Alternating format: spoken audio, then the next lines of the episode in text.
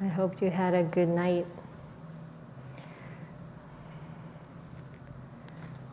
We're certainly having wonderful weather.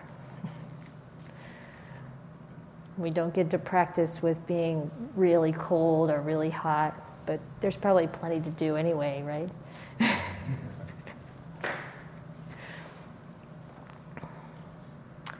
so, of course, we've been looking at the way in which a noble disciple sees things, experiences things, responds to things. And obviously, we, have also talked about the levels, you know, this eight, uh, eight sort of levels. And the arahant there at the top, fully enlightened, you know, no more greed, hatred, or delusion no more sense of self.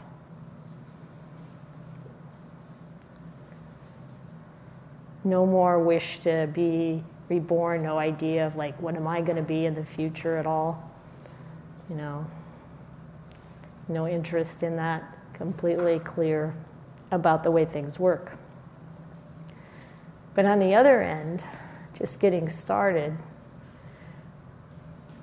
that person practicing for stream entry, well, they don't yet have that realization that the body, feeling, perception, mental formations, and consciousness are not self. That happens as a result of stream entry. They might all, you know, still have some questions about things, but if they're on that track, they're heading that way, they're probably pretty convinced, at least intellectually, that the Buddha had it right. Otherwise, why? Except, of course, that when we pick up the practices that the Buddha offered, a lot of times we get relief and then we start to look deeper and start to notice that the more I um, practice meditation and develop my virtue and so on, we, we see more and more of what the Buddha said. Oh, yeah. But we're not there yet, so we're thinking, okay, um, how do I want to take the next step forward, or how do I want to uh, work with the things that I find challenging. And there was this kind of um, almost a game I would play with myself in the old days and, uh, where I would say, well, what would an arahant do? And I remember I was I had already um, realized that I wanted to be a nun, and my I, I was trying to find a good place to train at or one that's appropriate to me and it's not like everybody fits everywhere. And for nuns there aren't that many places in theravada buddhism so at least for a while i was living near Abhayagiri buddhist monastery which is this wonderful monastery for the boys in northern california. And I had rented, actually, my mom rented this house. It was kind of, we were kind of um, working on this together. And um, the landlord did some things that I thought were fairly inappropriate, like um, come over to the house and do some work on the trees, and then say, okay, now I'm going to take a shower in our bathroom. wait a minute, this doesn't seem right. And then was hinting like wanting to stay overnight at times because that's what the previous tenant allowed to use the second bedroom. And and they no. Says we rented this space. Right now it's you know this didn't feel right. And i was talking to ajahn pasanno he's um, he was one of the co-abbots at that time, but now he's uh, retired from that, but he's been my teacher a really long time. He, he was an abbot for um, how many years? 30? so, very long time. He's seen a lot. And I said to him, So, what would an arahant do? Would an arahant just be like, Oh, yes, please come in, you know, have a shower, here's some homemade cookies, you know, what? And he said, Well, it depends on the arahant. Maybe, but another arahant might be chasing him off the property with a stick. so you start to get an idea that, you know, it's not all just uh, one way. There's time, place, situation, there's different personalities, and it's okay to have boundaries. In fact, it's important. And, you know, just um, this exploration of how do I bring my way of seeing the world and my reactions to things more in line with kind of where I'm going, um, that development. And as we do that, and we think about, okay, the noble disciple is in, incredibly honest, um, honest with themselves, honest with other people. Very important to be honest with ourselves. Try to see through the delusions we create, the, the ideas we have about ourselves and others that may not be really true, fully true, things like that. And try to understand some of our feelings, like why do I feel the way I feel? Um, we were talking, you know, yesterday, maybe for a couple days, somewhat about past lives and rebirth, and you know, what does that all mean? And does it matter if we agree with that or believe that or experience that in a way that we know it's true or whatever? And um,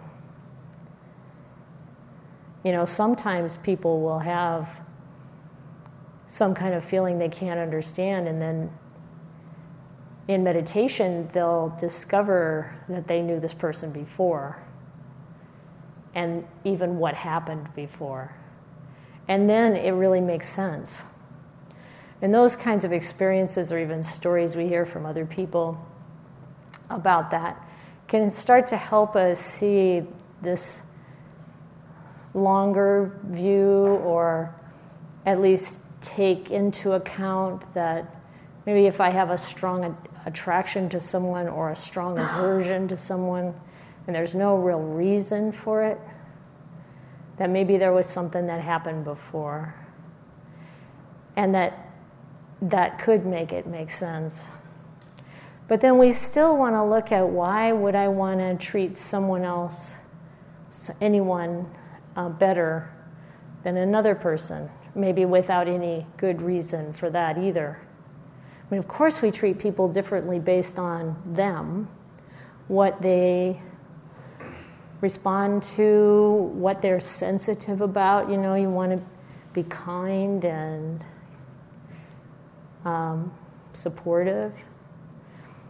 And then, but what is, what is the part where we want to dismiss someone or ignore them? And we want to pay attention to this other one, right? And now I'm not saying that there's anything wrong with having, you know, an affinity with someone and having friendships. But when we're in a situation, like we talked about once earlier about this impartiality idea, in a situation where we're basically in the same kind of relationship with these people, and we want to have a closer tie or give more benefit to one and not another. And where does this stuff come from? this kind of desire or aversion. But when I trace it back, it feels like it comes out of my views of myself, how it relates to me. Because we, we are always looking from that place as long as we're using the sort of ordinary, untaught, ordinary person's position, the way we are, the way that uh, we're conditioned in the world.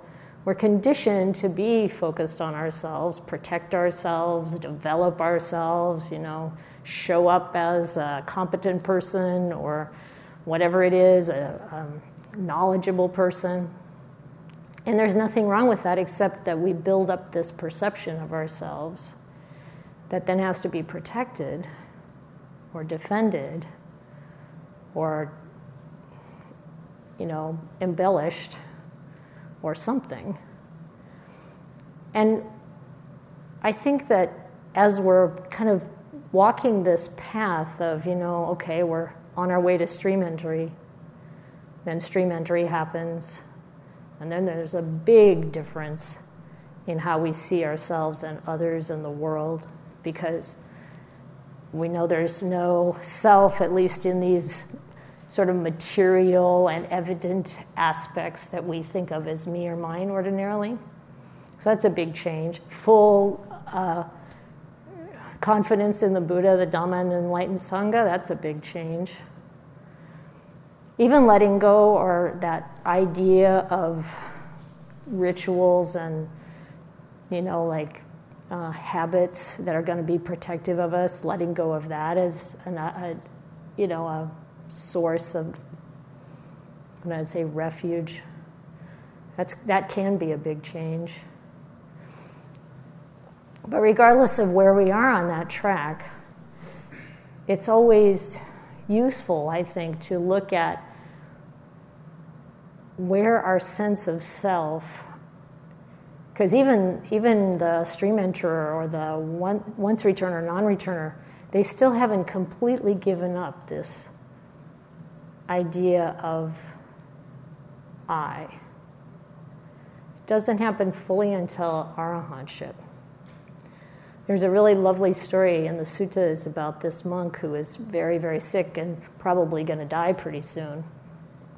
And some elder monks sent a message messenger to him to ask the kind of usual questions, you know, do you have any regret? or you know all that and there was kind of a there was a back and forth a messenger going back and forth and one of the things they said is do you feel like uh, do you see that you know the the body is you know impermanent dukkha not self etc and he's like, Yeah, I totally get that. I don't see any self in, in this, all five aggregates or khandhas.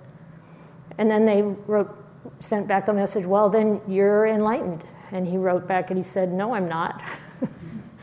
I know I'm not. And they're kind of like, Well, how can that be? And one thing I think he said in there is, It's like looking into a well and you see the water in the bottom, but you don't have a bucket and you can't reach it. He could see what it's like to be enlightened, he's not there yet. And so it seemed like this group of elders wasn't really getting it. Finally, he's like, okay, I'm going to get up and drag myself over there and talk to them. and he does.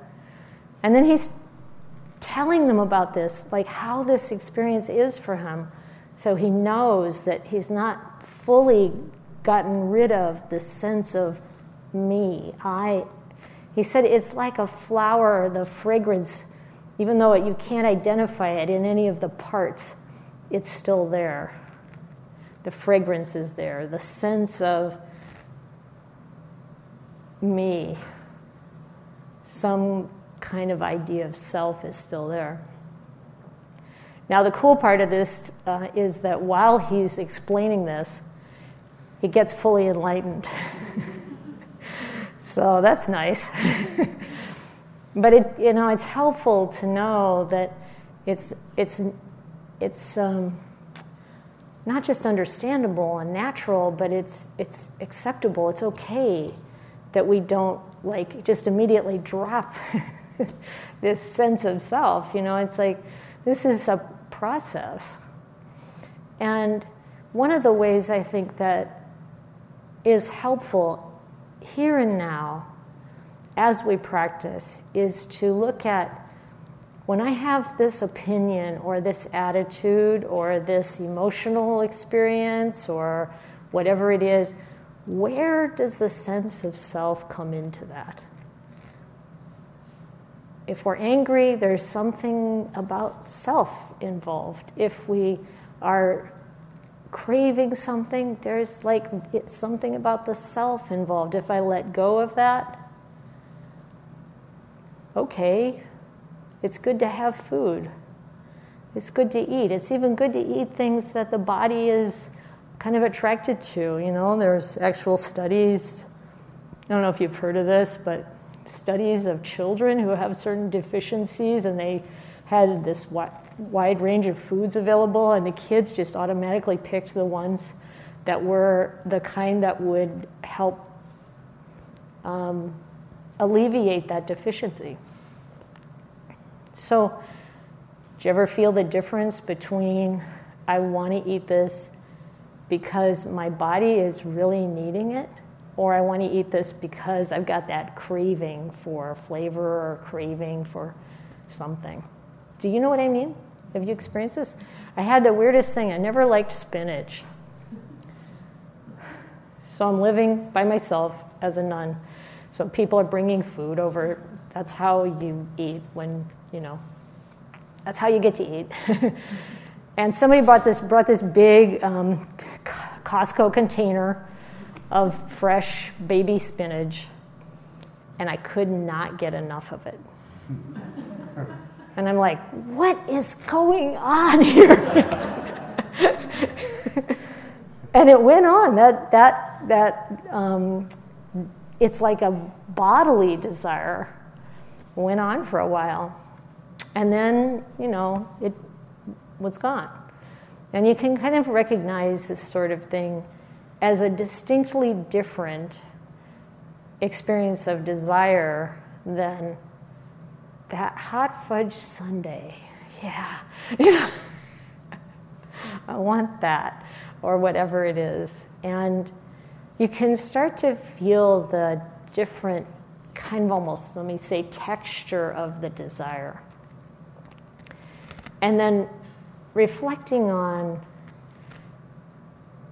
how me oriented that is. Whereas the, the body wanting spinach doesn't feel so me oriented. I don't know if that makes sense. You can take that into reflection and just see where it goes. And the way, the way in which we're kind or generous where is that coming from? Is that coming from a place of selflessness? Or is it coming from a place of some kind of gratification coming back to me? Or some kind of stickiness? If we want to talk to somebody about something, are we coming from a place of when I say stickiness, it always has that sense of self involved in it. Whereas if we want to talk to somebody because it feels like this is going to be a valuable thing to put out there in, in this space, maybe this will help. That's a totally different feeling. And then if it's not picked up, it's no problem. We don't feel, and that's another way to tell how much self investment there is in something, is when it doesn't work out the way we wanted to. Are we, are we put off by that, or is there some reaction to that? And we can tell, well, I'm, I'm actually, there's a stickiness there. What we the noble disciple is really moving in the direction of no stickiness. You can love equally, really equally. And, and yet, you, you still might treat people differently, like I said, because of what their, their makeup is. They may need different things. And of course, even the noble disciple, from what I understand, even the arahant doesn't necessarily get it right all the time with kind of what people need. I know, I don't know if you've seen the biography of Ajahn Chah. It's called um, Stillness Flowing. It's available for free distribution, like everything from the Thai forest tradition that I know of. And you can, you can get a copy probably if you want to write to a Abhayagiri, but it's also available in PDF form. The book is like this big, very intimidating, somehow very light. Like, it's just like, oh. and it's really like, I was, um, when I finished it, I was sorry it was over. Uh, it's a beautiful description of Ajahn Chah's life and so much Dhamma teaching from him and you know these different situations through his whole life, even as a child, playing being a monk when he's like nine. He and the other kids, they're playing that he's a monk and they're offering him stuff. I mean, don't tell me there's no past life because it's like set up, you know, it's really cute. Um, but, but one of the things that uh, is in the biography is that he was a master at reading people and, you know, kind of being able to help them. But it didn't always work that way. There were people who left very disappointed sometimes, even crying as they go out the gate. You know, it's like not of course, then there's always the who knows what happens later that makes something clear. But, you know, it's like, it's important, I think, as we walk this path, to not expect perfection of ourselves or anyone else. That's not the world we live in. Even when there's no more greed, hatred, or delusion, no um,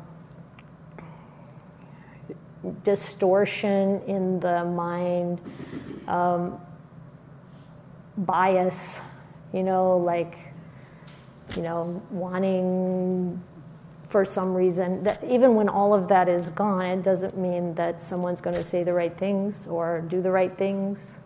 They're still going to have their cultural conditioning, certain perceptions are still going to be there. And Oftentimes, I think, well, it depends on the person and our conditioning, but some of us really think we should be perfect. And we beat ourselves up if we're not. And that's an endless process. That's an endless um, pain in the neck, is what that is. I can speak from experience. So, and there's something important about noticing when something has no end to it. This is something Ajahn Pasanno said to me one time, and I don't even remember what it was I was talking about, but he said there's no end to it. And when you notice that about something, then it's good to just kind of pry your fingers off of it and, and notice that no matter how much you do in that direction, it's never going to be finished. And we still might do things in that direction. You can help people, for example. There's going to be no end to how much of that is needed. And that's okay. We have to be okay with that somehow. You know, we do what we can when we can and let the rest go. And this also, this not being, not wanting to let the rest go, I think when we examine that, it also comes back to the sense of self. I want to make this difference. And we're so conditioned to do that. Like, you know, somebody was mentioning, you know, when you're a kid and they say, What do you want to do when you grow up? What do you want to be?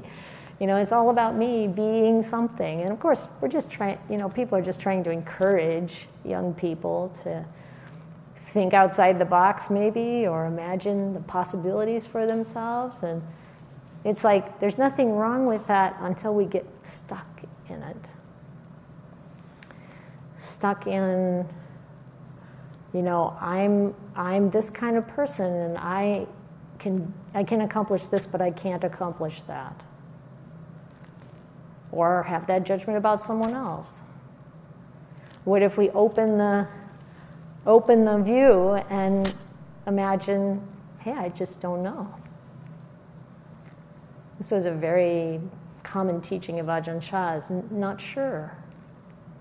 Like I said, he always said, don't, whatever, you know, if someone thinks they're a stream enterer or whatever, they, you know, you think somebody's an arahant, keep that little space of not sure. Hmm. Say, not sure.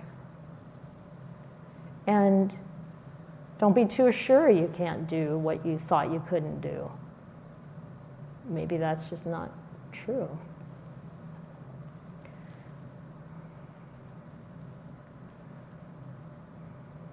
Don't be too sure that you have to do what society expects you to do, especially when society's off the mark, because it is a lot of the time, pushing us in directions that in the end don't really matter. Again, maybe we can see there's no end to it.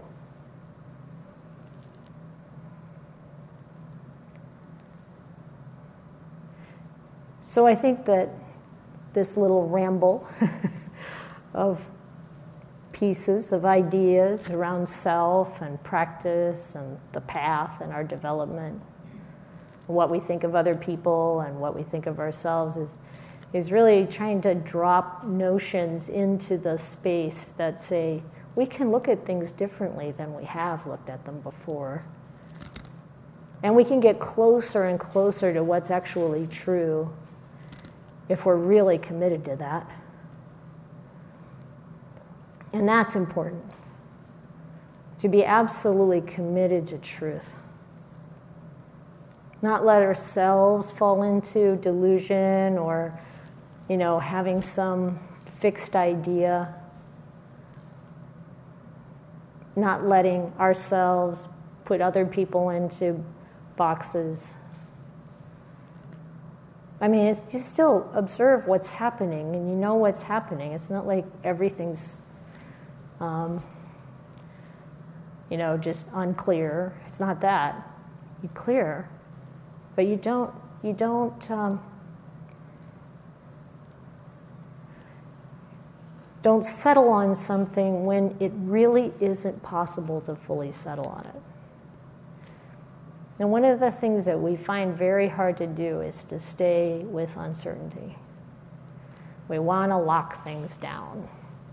It feels a whole lot safer, but actually, it's more dangerous if it's not true. So instead, we can develop our capacity to be with what's uncertain. Because I don't know. I don't know which job I should take. I don't know how it's going to turn out if I, you know, encourage my kid to go to music school or not. Hmm? It's good to tell them I don't know. Because they don't know. They're going to trust you a lot more than if you act like you know and you don't know. but you get the idea, you know, it's like we if we're committed to truth, to understanding, to finding out, to being willing to let go of our previous views, the views we've held, even if we've held them for a long time, being willing to let them go when we find out that it's different from that. You know, really being scientists but not just about the material world. Really exploring and examining things. Is this really true? There's this beautiful sutta. I might have mentioned it earlier, I'm not sure, because I mention it a lot when I teach. It's number 95 in the middle length discourses. It's called With Chanki. Now, Chanki was um, a, a Brahmana, very, very influential person in his area, his city. Maybe, maybe even further afield than that. And he came to see the Buddha, and he had a whole bunch of students with him. And I think there were some other very influential Brahmin teachers also along that day. And there was this one young student, 16 years old, shaved head, totally like serious kid. Knows all the stuff, the three Vedas and all the, you know, like he's totally, totally got all the, the intellectual stuff down. And he, he starts talking, and the Buddha tells him, hey, you should be quiet, let your elders talk. And then Chanki says, no, no, this kid really, he can, he can engage in this conversation. He's really sharp. So the kid thinks, okay, if the Buddha looks at me, I'll ask him a question. And the Buddha knows this. He picks up on this and he looks at him. and, the, and the kid asks, so our tradition has these hymns that, you know, say how, how it is, what it, you know, that this is our, this is what we base our, um, our tradition on, this thing that got passed down. And, you know, do you feel like that's true? And the Buddha said, well, do you feel like the people who are reciting these hymns, you know, have they directly seen this to be true? And the kid goes, Well, no. And have their teachers directly seen this to be true? And he says, Well, no. And he said, Well, when you go all the way back to the people who, who developed these hymns, and the Buddha could name the people, the people who sort of started, started this philosophy that they're following. He said, Did they know directly? Did they see it directly themselves? And the kid says, No. I think that's pretty fascinating because he knew what the Buddha meant by direct experience of something. And he knew that that wasn't how this philosophy, this tradition got created. And so the Buddha said, well, it's like a file of blind men, one after the other. They're all, you know. Well, that had to be pretty insulting. but the Buddha apparently was so highly respected, like all these people who are following this tradition are just taking this in, listening. And then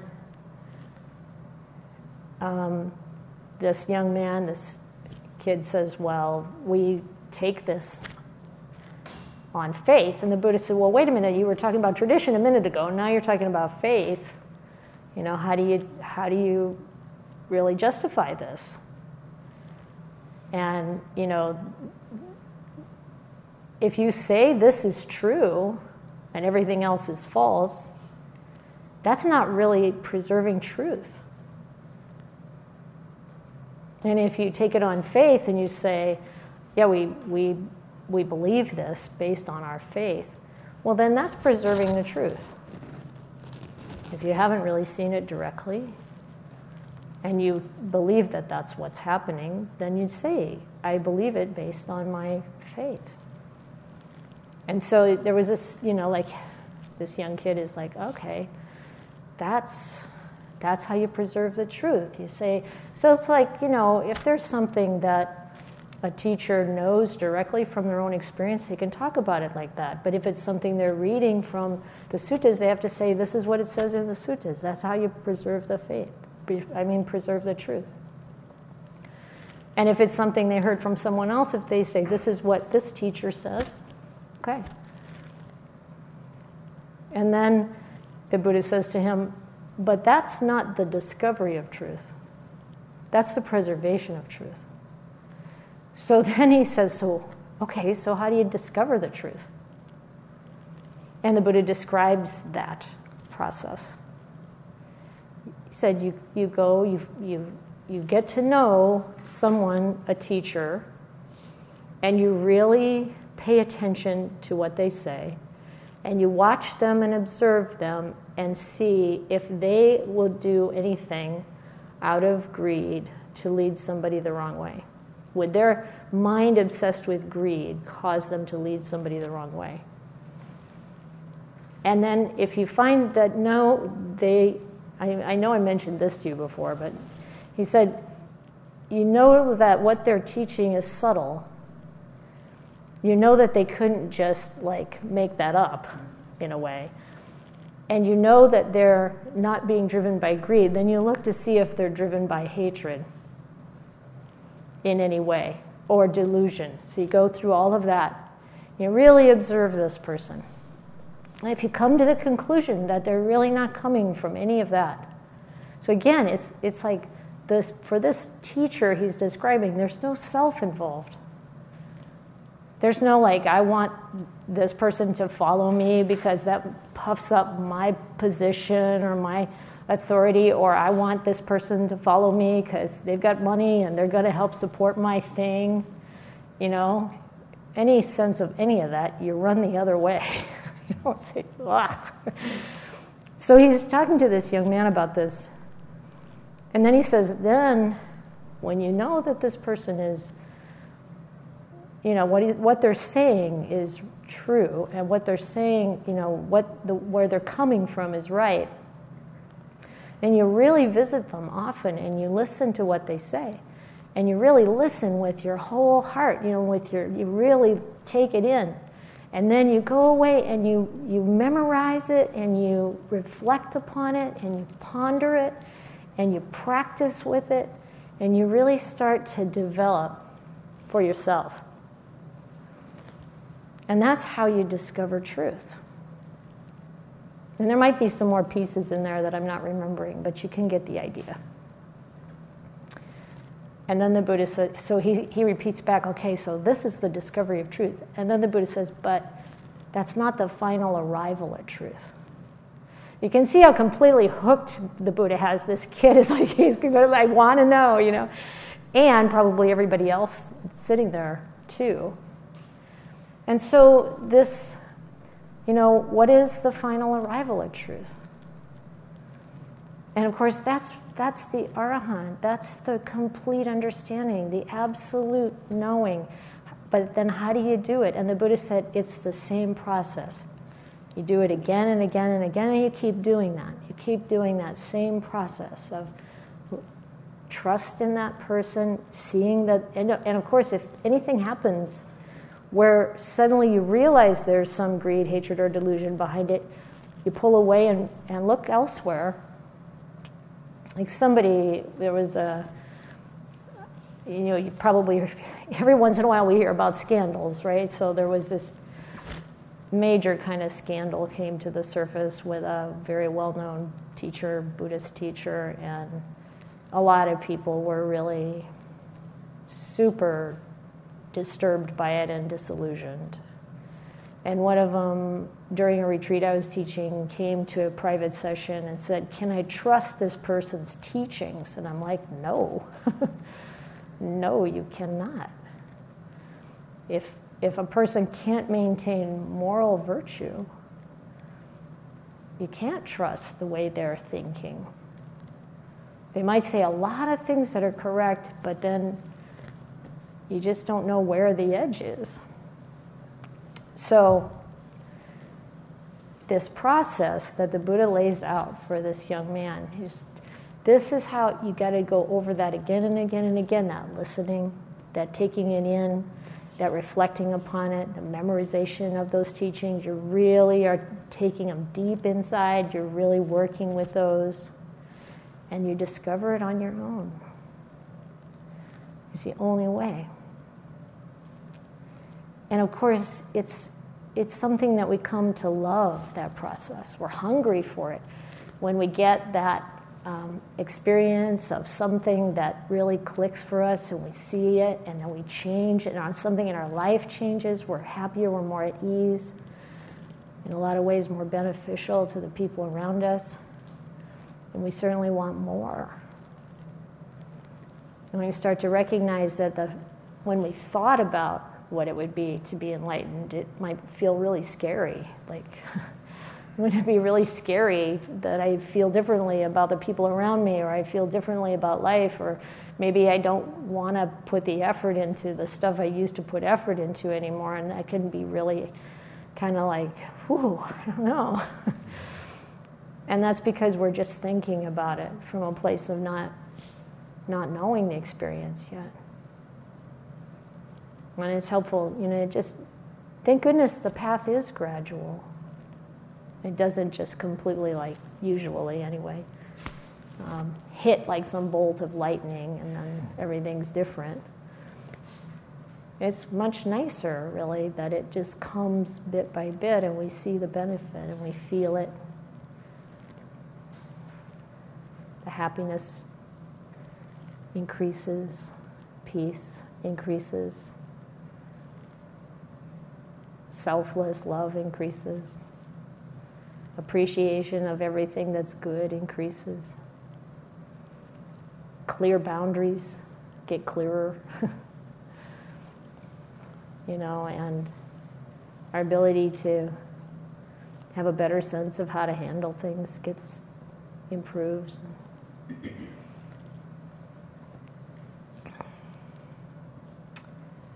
So, the intention behind this sharing is that you have a lot to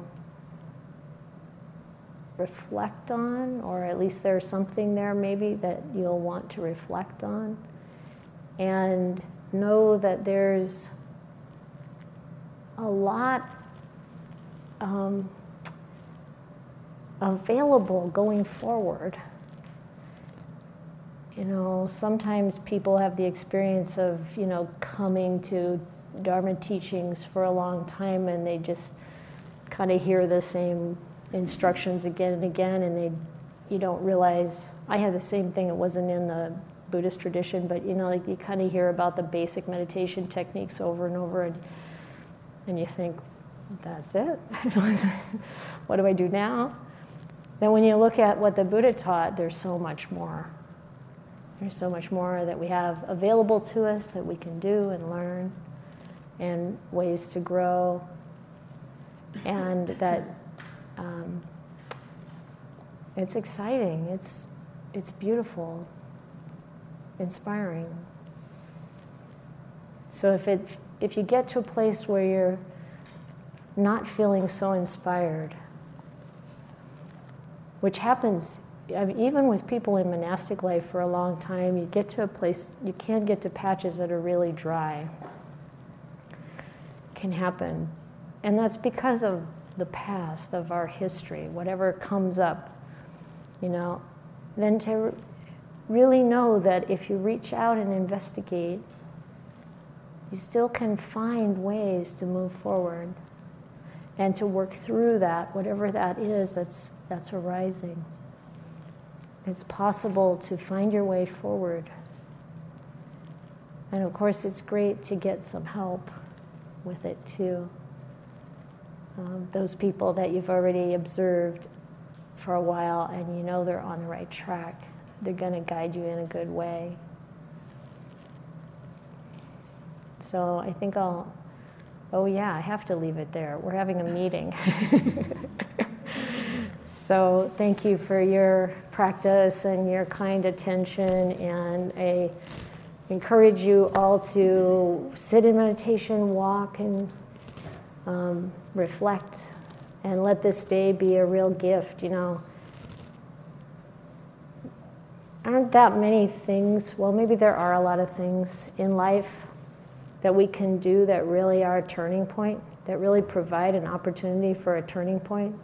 But I definitely feel like this kind of experience, meditation retreat, learning about the teachings of the Buddha, this is a real opportunity for a turning point in your life.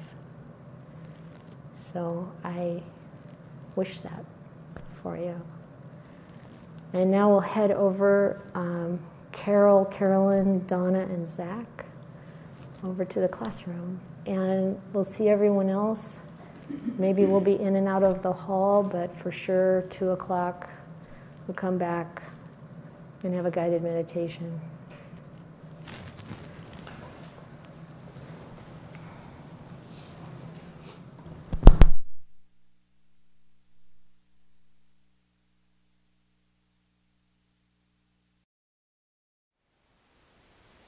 Thank you for listening. To learn how you can support the teachers and Dharma Seed, please visit dharmaseed.org slash donate.